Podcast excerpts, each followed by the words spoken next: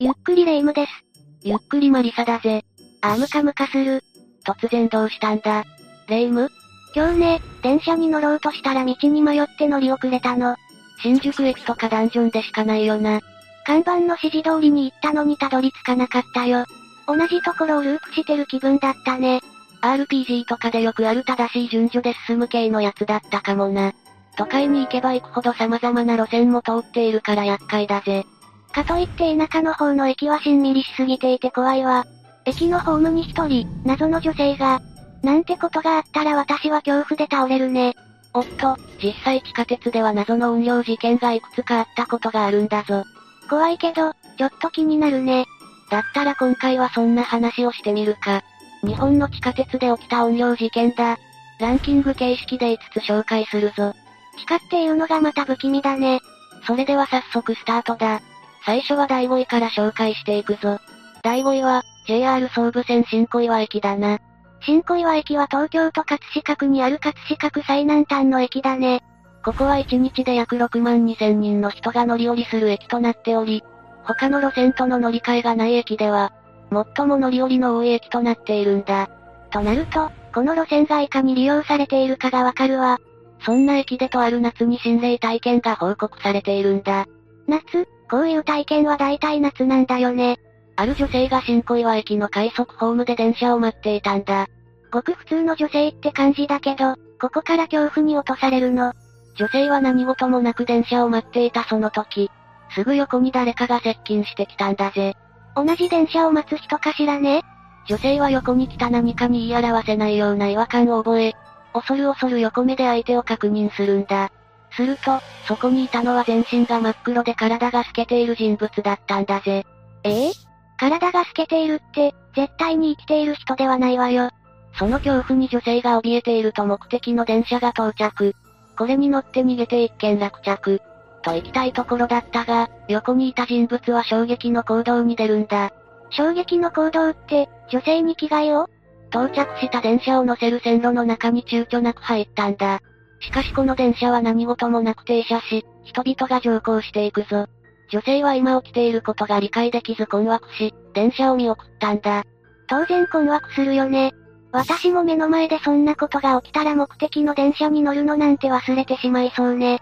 こういった報告があった新小岩駅では、似た事例がいくつか報告されていたぞ。さらには女性の横に来た例だと思われる存在が、映像としてカメラに収められたものがネットで出回っているんだ。じゃあこれは女性の作り話でもなんでもないのね。この例が新小岩駅に潜んだきっかけってあるのかしら？きっかけと推測されているのが、2011年に起きた中年女性の人身事故だな。電車に当たった女性がホーム内の売店にぶつかり、男女4人が負傷してしまった事故だとされているな。痛ましい事故ね。これを皮切りに数年間で30名ほどの命がこの駅で失われているんだ。鉄道での自決でな。呪われているのかしら。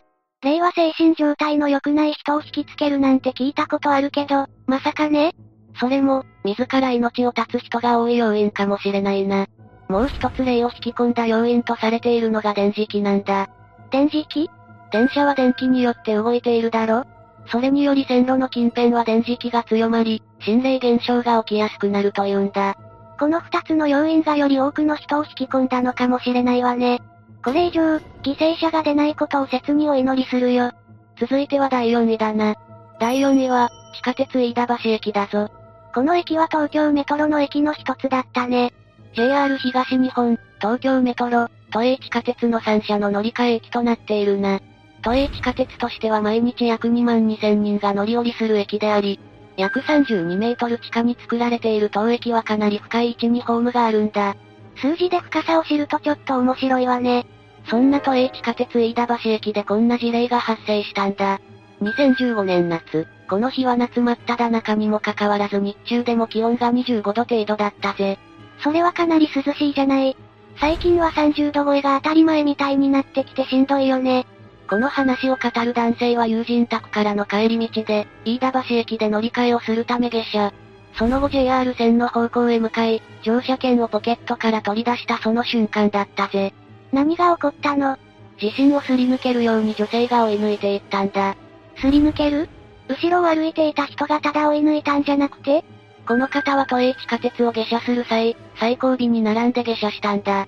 それを知っていたこの方は、自分の後ろに人がいるなんて思うはずがない。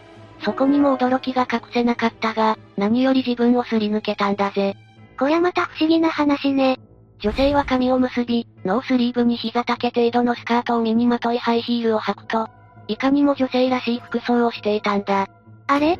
でもこの日って涼しかった日だったよね？さすがにノースリーブは寒くなったりしないのかな彼もそう思ったようだな。気温に合っていない服装に疑問を抱きながらも歩を進め、女性の数秒遅れで地上に繋がる階段に差し掛かったんだ。だが、その先に女性の姿はなかったぜ。歩くの早くない？ハイヒールで歩くのが早いって相当歩き慣れているのかしら？ここで、男性はとあることに恐怖を覚えるんだ。どんなことかしら？ハイヒールを履いていた女性は自分を追い抜いた時から、ハイヒールの歩く時に鳴らす、コツンという音が全くなかったんだ。確かに、追い越される時も真後ろあたりにいたらハイヒールの音くらい聞こえる気がするね。それに階段ならなおさら音が響いたりしそうだけど、音が鳴らないのなら、女性は浮遊していたのかもしれないということになるな。そしてこれに恐怖を覚えていると男性は突然後ろから突き飛ばされるぜ。男性は転げ落ち、右足を複雑骨折する大怪我で緊急搬送。後ろには誰もいなかったが、本当は誰かがいたのかもしれないな。何の危害も加えちゃいないのにこんな目にあったこの方がかわいそうね。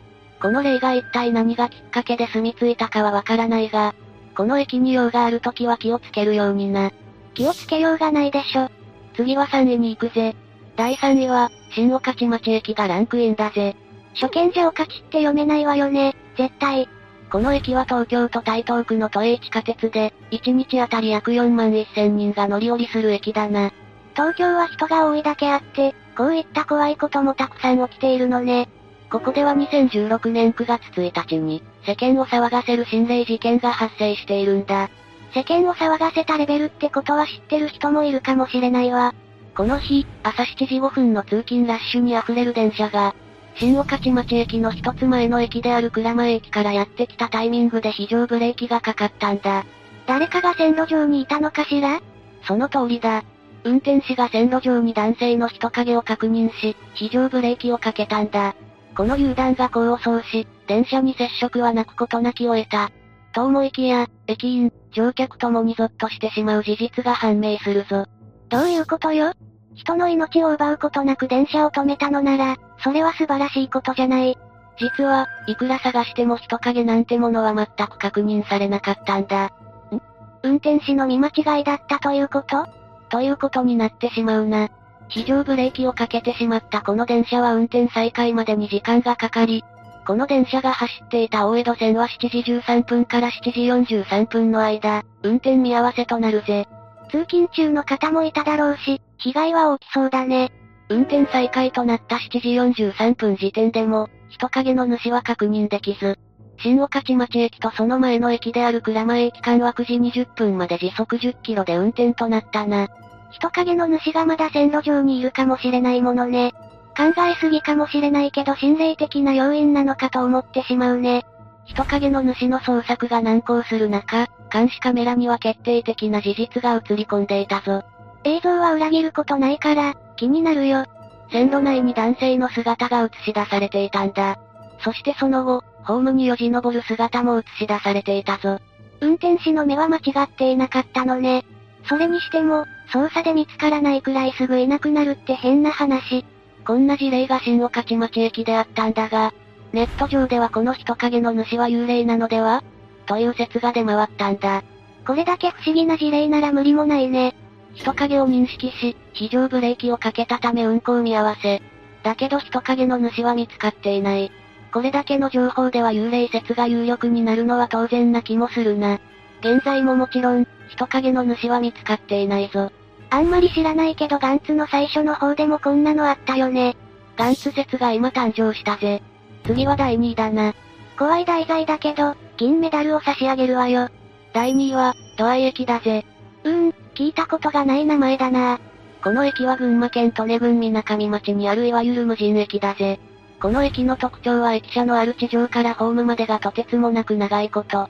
階段を462段下った先にホームがあり、日本一のモグラ駅の異名を持つ関東の駅100選の一つだな。帰国寸前の人が泣きわめく駅だね。